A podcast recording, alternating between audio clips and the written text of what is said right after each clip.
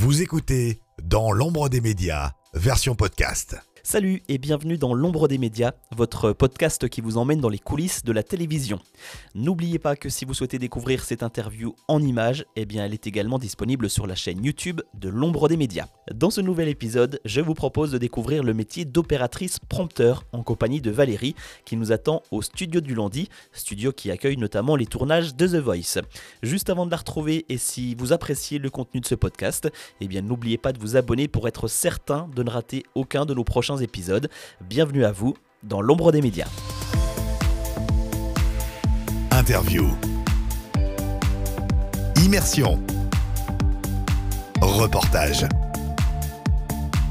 Ce que vous ne voyez pas se cache dans l'ombre des médias. Bonjour Valérie et merci de nous recevoir. Salut Laurent. Alors première question toute simple, comment en es-tu arrivée à devenir opératrice prompteur? Euh, eh ben en fait, un peu par hasard. Euh, à l'époque, je travaillais en tant qu'assistante à l'antenne euh, à Énergie. Et j'avais envie de faire autre chose, donc j'ai envoyé mes CV un petit peu partout. Et France Télé, en fait, m'a répondu en me disant voilà, on, on, a vu que vous aviez un diplôme de dactylo. il se trouve qu'effectivement, je tapais relativement vite, en tout cas à l'époque. Et donc on s'est rencontrés. Ils m'ont dit on a un boulot de prompteuse à vous proposer. Je suis OK, donc bon, je savais ce que c'était un prompteur, donc j'ai vite fait le rapprochement. Euh, puis je suis partie en formation en fait avec des collègues euh, sur Télématin à l'époque, et je me suis retrouvée à faire euh, euh tous les JT en fait de France 2, le 13h, le 20h, les journaux de la nuit, etc. Donc quand on fait, quand on commence par des journaux télévisés, on est à bonne école parce que tout est en direct. Donc quand vous avez une dépêche qui tombe deux minutes avant le direct, on réfléchit pas à la vitesse à laquelle on va taper. Euh, il faut vraiment être au taquet. Et euh, quelques temps après, deux trois ans après, euh, Julien Courbet, avec qui je travaillais à, Énergie, on était resté en contact. Et Julien m'appelle, il me dit voilà, j'aimerais bien essayer le prompteur sur sans aucun doute. Et je me suis retrouvée donc grâce à lui à faire des émissions euh, de télé. Et après, j'ai plus fait que ça. Et, euh, et c'est voilà, je, je, remercierai toujours euh, Julien Courbet de, d'avoir passé ce coup de fil un jour parce que ça a été vraiment l'élément déclencheur et ce qui a fait que, que du coup j'ai fait, j'ai fait cette carrière. Et dans le milieu de la télévision, on t'appelle Knock et il paraît que c'est Julien Courbet justement qui t'a donné ce surnom. Oui, parce que effectivement, à l'époque, quand on s'est rencontrés à Énergie, euh, lui, il n'était pas encore très connu. Il faisait une émission à l'époque qui s'appelait euh, Ainsi fond fond fond avec Jacques Martin. Et un jour, ils ont fait une, parodie d'un sketch. Et euh, bon, il faut savoir que je suis belge en fait euh, à la base. Et, en fait, ils ont fait une parodie d'un sketch. Et il y avait un Belge qui venait soi-disant de la ville de Knock-le-Zout. Alors lui, ça l'avait fait marrer. Et euh, comme il me faisait intervenir à, ses sketchs en fait euh, à l'antenne, euh, il, m'appelait Valérie de Knock le Zout, sauf qu'il a trouvé que c'était trop long, donc il m'a appelé Knock. Il m'a appelé Knock à l'antenne, donc du coup tout le monde s'est mis à m'appeler comme ça, et, et, notamment sur les plateaux aussi. Donc, mais ce qui est très drôle, c'est qu'il y en a qui connaissent non seulement pas mon vrai prénom, mais encore moins mon nom de famille. Donc euh, c'est assez marrant, ça me fait rire. Et avant de parler de ton métier un petit peu plus en détail, peux-tu nous expliquer brièvement comment fonctionne un prompteur? Alors, euh, en fait, j'ai donc un ordinateur. Bon, je, pense que je te ferai une petite démo euh, tout à l'heure en plateau. Euh, j'ai un ordinateur dans lequel il y a un, pas un logiciel, enfin si, un logiciel. Donc moi, en fait, je récupère les textes, soit de la production, soit par l'auteur, soit directement par l'animateur. Donc je rentre ce texte dans le logiciel et je me découpe toute l'émission comme un conducteur en fait. Euh, si voilà, si jamais on a une galère en direct, euh, il faut qu'on saute une séquence ou quoi que ce soit, euh, je, me découpe vraiment tout, tout, tout pour que pour que tout soit bien, tout soit bien clean au moment au moment du direct notamment. Et donc cet ordinateur est relié à une petite molette. Ben, que je fais tourner au fur et à mesure de, du, rythme de la chanson ou du début ou du débit de l'animateur. Donc c'est pour ça qu'il faut que je sois vraiment très très à l'écoute euh, de ce qui se passe sur le plateau, de ce que l'animateur est en train de dire, et euh, pour, vraiment être, pour, pour, vraiment être réactive et pouvoir avancer au plus vite ou revenir en arrière si jamais il a passé un truc, une, une information importante ou quoi que ce soit. Et du coup en plateau, eh bien, on retrouve le texte qui défile, donc soit devant une caméra, soit sur un grand écran dans le public par exemple. Oui, alors c'est soit euh, quand on a des gros gros plateaux comme sur The Voice, enfin, en gros, les, gros plateaux pour, pour, pour, des variétés, en l'occurrence, le plus souvent, effectivement, on a plutôt des plasmas des grands écrans qui sont euh, euh, voilà comme, comme, le plateau est immense il faut vraiment que le qu'il y ait un grand écran pour que ce soit vraiment plus euh, plus lisible pour parce que si tu mets une, on appelle ça une vitre. Si tu mets juste une simple vitre sur une caméra et que ta caméra elle est elle est à Babelwed à moins de faire des, énormes caractères je me retrouve avec un, un mot par ligne. C'est un peu compliqué pour pour l'animateur. Donc on préfère mettre des grands écrans. Voilà comme ça c'est beaucoup plus lisible. Et on parlait de la préparation des textes, des découpes. Qui prépare ces textes? Est-ce que ce sont les animateurs qui te les donnent directement? Alors ça dépend. Euh, la plupart du temps, en fait, il y a un auteur euh, qui travaille euh, souvent en collaboration avec la production et avec l'animateur, parce que les, animateurs relisent de toute façon à chaque fois leurs textes. Et donc c'est d'abord... bon, là pour le coup, je vais vraiment parler de The Voice, parce que comme cette interview se passe dans le cas de The Voice, je vais pouvoir te donner des exemples plus concrets. Par exemple, ici sur The Voice, on a un, auteur qui s'appelle Fabrice, qui écrit une première. En fait, la, production lui donne tous les éléments, euh, dire voilà, on va avoir telle et telle chanson, il va y avoir tel et tel magnéto. Donc Fabrice construit son texte euh, en fonction des éléments que lui donne la prod, de ce qui va se passer dans l'émission. Et euh, ils relisent ensemble les textes. Et après, donc Nikos relit euh, en général euh, quelques temps avant, temps avant l'émission. Et moi, j'arrive donc en dernier pour vraiment avoir une version def de, de l'émission. Et puis, donc, comme je te disais, je rentre tout ça dans, dans le, dans le prompteur et je fais une petite mise en page euh, assez sympa pour que ça soit plus fluide, justement pour, euh, pour l'animateur. Et en fait, quand on y pense, tu es une sorte de ventriloque muette, une sorte de Jeff Panaclock des animateurs, euh, puisque c'est toi qui les fait un petit peu parler. Est-ce que tu y penses pendant les directs? Alors, écoute, c'est la première fois qu'on me, dit que, me dit que je suis Jeff Panaclock du prompteur. Est-ce que j'y pense? Quand, Alors, peut-être plus quand on est en direct. Effectivement, parce que euh, parce que effectivement, si j'ai tendance à dire souvent que nous, on est un petit peu un, un poste stratégique entre guillemets, c'est-à-dire qu'effectivement, si je me plante, je plante l'animateur ou je plante euh, ou je plante le chanteur. Donc oui, euh, effectivement, surtout quand on est en direct, j'y pense et c'est pour ça que j'ai tendance à relire assez régulièrement tout ce qui vient à chaque fois derrière pour être sûr qu'il n'y ait pas de coquille et pour pas envoyer mon animateur au casse-pipe en disant une énorme boulette. Est-ce qu'il t'arrive de prendre l'initiative de modifier le texte du prompteur en modifiant par exemple une ponctuation pour ajouter des respirations dans les phrases? Oui, bien sûr. Euh, oui, ça arrive très très très régulièrement euh, qu'on modifie les textes, euh, mais aussi bien pour une émission en enregistré qu'en direct. donc là, typiquement pour The Voice encore. Euh, par exemple, là, on est, sur, euh, on est le, jour de la finale. Euh, on va d'abord avoir cinq candidats et après, il en restera plus que deux. Donc, moi, je vais récupérer le texte de Nikos où dans, le texte, il y aura à la place des prénoms des candidats et des numéros des appels au vote, je vais avoir des XX. Donc, il faut que je rajoute à l'arrache pour que ça soit fluide pour, pour Nikos. Euh, par exemple, maintenant, ça va être euh, au talent de XX euh, coach. par exemple, ça va être à, Loris, dans l'équipe de Nolwenn, de performer sur sa deuxième chanson. Je vous rappelle que pour Loris, il faut taper le XX. Donc, en fait, c'est tout ça qu'il faut que j'adapte au fur et à mesure de, des indications qui vont tomber pendant le direct. Et en général, j'ai pas énormément de temps pour faire ça. C'est euh, soit pendant une coupure pub ou euh, pendant que Nico est en train d'interviewer un coach. Ou euh, voilà, il faut vraiment être hyper réactif et pour, pour, rentrer vraiment ça, pour vraiment être que ça soit le plus fluide possible en fait pour pour Nikos. Et tu m'as dit hors antenne que tu faisais également très attention aux fautes d'orthographe sur le prompteur, notamment pour le public. pourquoi? Alors, alors déjà pour mon confort visuel, parce que je suis, voilà, c'est un truc qui m'horripile un peu quand je vois passer des fautes d'orthographe.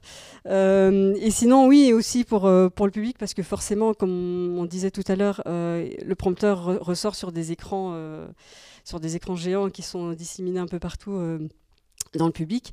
Donc forcément, la première réaction que va avoir le public en regardant le prompteur et en voyant des fautes d'orthographe, c'est de se dire ah non, la prompteuse, elle sait pas écrire. Donc voilà, c'est juste pour ça. Et puis même, il y, y, a des animateurs aussi qui sont un petit peu tatillons et qui n'aiment pas ça du tout non plus, que ça perturbe. Donc voilà, je mets vraiment un point d'honneur à ce que tout soit bien, euh, tout soit bien clean. Et à propos des animateurs et des animatrices, est-ce que chacun et chacune a son propre rythme, sa propre façon de parler? Oui, euh, en général, enfin, ils ont toujours un peu la même façon de, parler, etc. Mais par exemple, euh, enfin, moi, quand je mets en texte, le, quand je mets en page le texte, en fait, j'entends parler l'animateur en même temps. En fait, c'est, euh, je, suis capable de dire que, par exemple, Christophe de Chavannes, à, tel moment, il va certainement aller s'adresser, il va sortir du texte, il va aller faire autre chose, il va faire une blague, un truc comme ça. Donc, en, mettant en page mon texte, oui, je, m'attends à ce qu'il puisse y avoir des petites des petites choses comme ça. Et sinon, euh, oui, il y en a, j'adapte aussi euh, euh, ma mise en page, parce qu'il y a un animateur, par exemple, qui est daltonien. Donc je sais que, par exemple, je ne dois pas lui mettre de la couleur rouge parce qu'il ne la verra pas.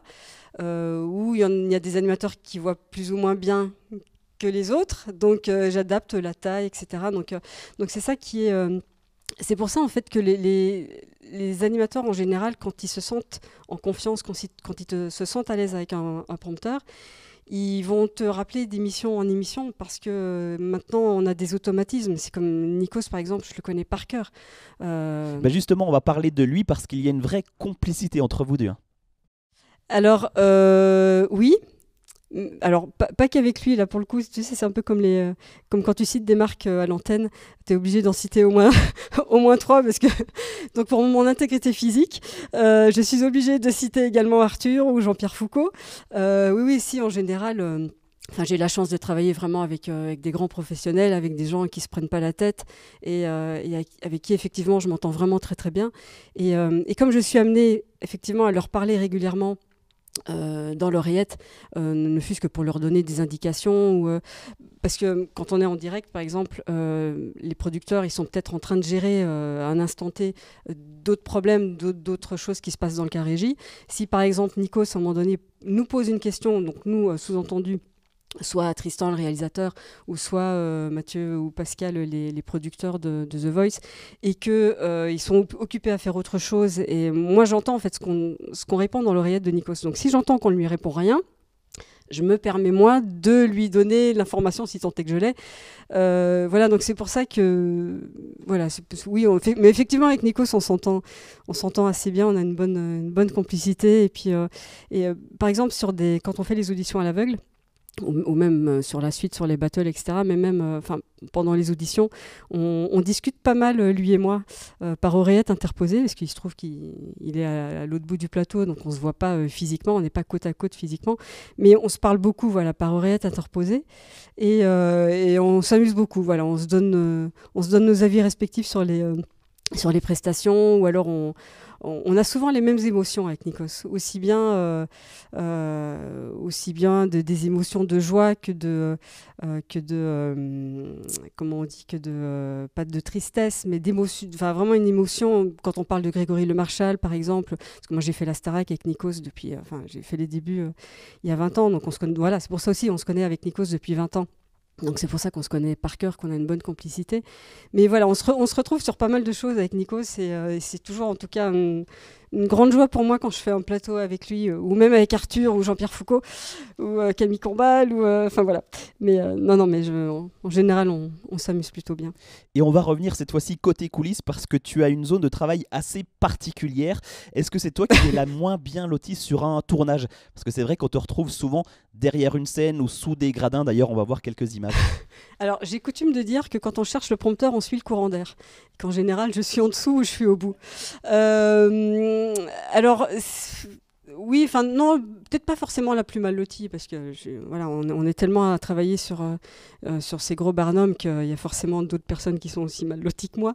mais cela dit, il y a plusieurs raisons en fait à ça sur le fait que, que je sois directement installé en plateau par exemple, typiquement sur The Voice, euh, quand on a par exemple des, collégiales, une collégiale avec, euh, avec les coachs ou, même euh, des guests, il se peut que au dernier moment, quand les artistes sont présents sur scène, ils décident de changer le découpage de la, de la chanson, donc savoir qui chante quoi. Donc dans ces cas-là, on m'appelle généralement sur le plateau pour que je vienne avec une petite feuille, que je vienne prendre mes petites notes, etc.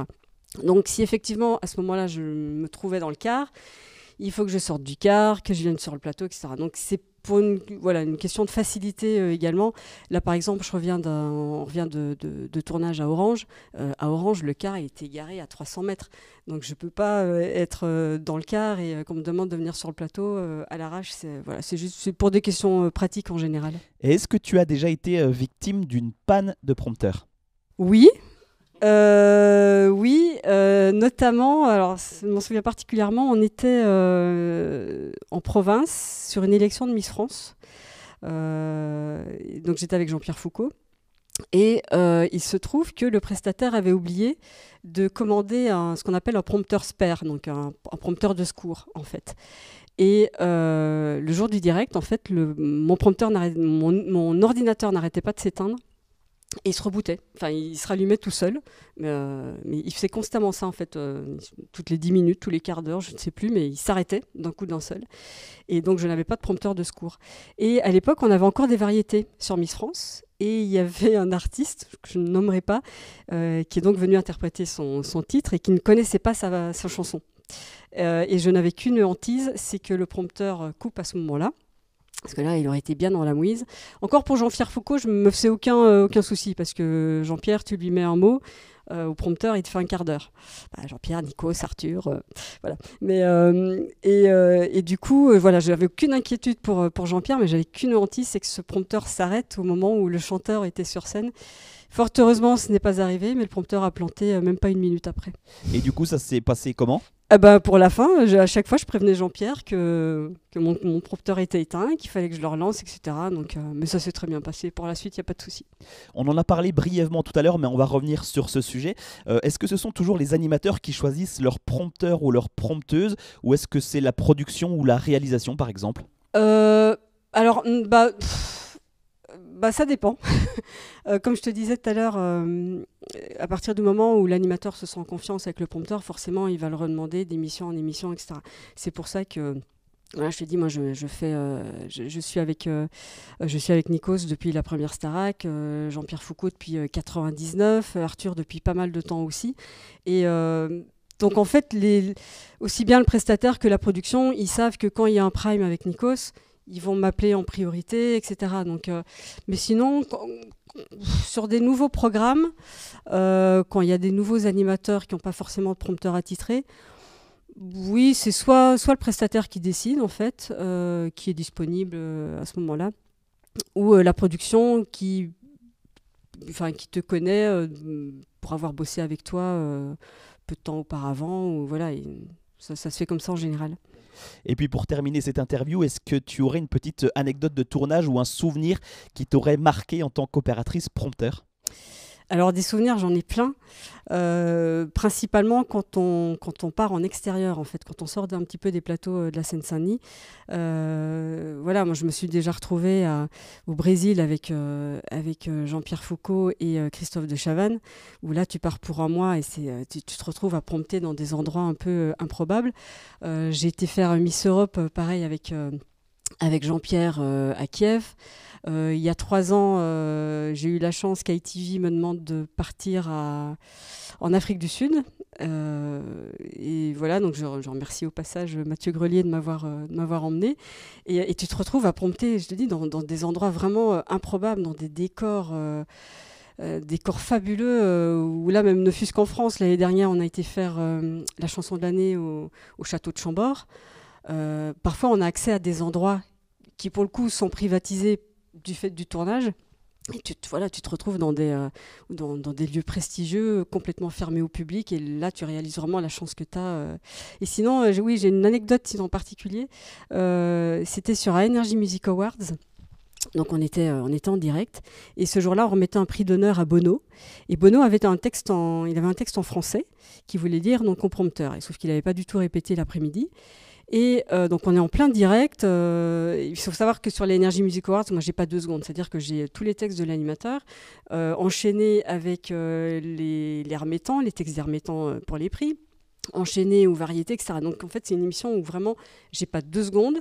sauf pendant la pub. Mais en général, pendant la pub, je fais, justement attention à ce qui vient avec, euh, après, pardon, euh, pour checker justement que, tout est bien clean sur le prompteur. Et là arrive euh, Nathalie André. Nathalie, ah, c'est marrant parce qu'à chaque fois qu'on se croise, on, se reparle de cette anecdote. Euh, Nathalie André, à l'époque, il y avait une société qui s'occupait justement de booker euh, tous les artistes sur les plus grosses émissions. Et euh, Nathalie vient me voir, donc en plein direct, pour me dire voilà, il y a Bono qui aimerait répéter son texte. ouais, mais quand? Donc j'avais vraiment que le moment de la pub pour lui faire dérouler son texte. Et il est venu s'asseoir à côté de moi, mais vraiment, mais comme j'étais dans un endroit exigu comme d'habitude, il, était vraiment, mais limite collé à moi. Donc d'un coup d'un seul, j'ai vu débarquer 50 personnes autour, évidemment, puisqu'il y avait Bono qui était là. Et euh, il me parle dans un français approximatif, et il me demande en fait, de, quand je vais lui faire défiler, défiler son texte, le faire répéter, il me demande de lui corriger ses fautes de français. Et donc voilà, donc j'ai passé euh, quelques minutes avec Bono à côté de moi en train de, de le reprendre euh, sur son français, donc j'étais un peu gênée en même temps. Et, euh, et, voilà, donc à chaque fois on s'en reparle avec, avec Nathalie André et ça reste, ça reste un super souvenir, oui. Et puis toute dernière question, est-ce qu'il y a une émission sur laquelle tu rêverais de travailler? Euh, non, alors il y a un truc qui me ferait. Euh, non, parce que pour le coup, je ne vais, pas, vais pas dire que j'ai fait le tour, mais euh, euh je fais quand même des gros gros barnums. Non, il y a un truc. Alors, si, il y a un truc que j'ai fait il n'y a pas très longtemps. Euh, qui était vraiment chouette, c'est de faire. Je, je, voulais faire l'Eurovision un jour. Et pour le coup, j'ai eu la chance de faire l'Eurovision Junior.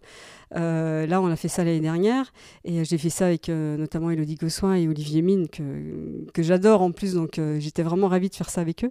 Et nous, on s'occupait du, flux international. Donc j'avais.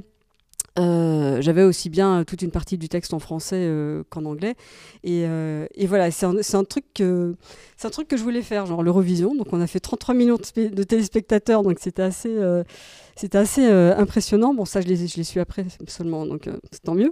Mais, euh, voilà, tu, sais que tu vas faire des millions et des millions de téléspectateurs, et, donc c'est, assez, assez tripant. Et sinon, non, alors il y a un truc que j'ai jamais fait. Euh, c'est de faire, alors indépendamment de qui est au pouvoir à ce moment-là, c'est de travailler pour euh, l'Élysée. Tu sais, genre les, euh, les, les, les, vœux du 14 juillet, enfin je sais pas, les, les, les discours comme ça, j'ai, jamais fait encore de président.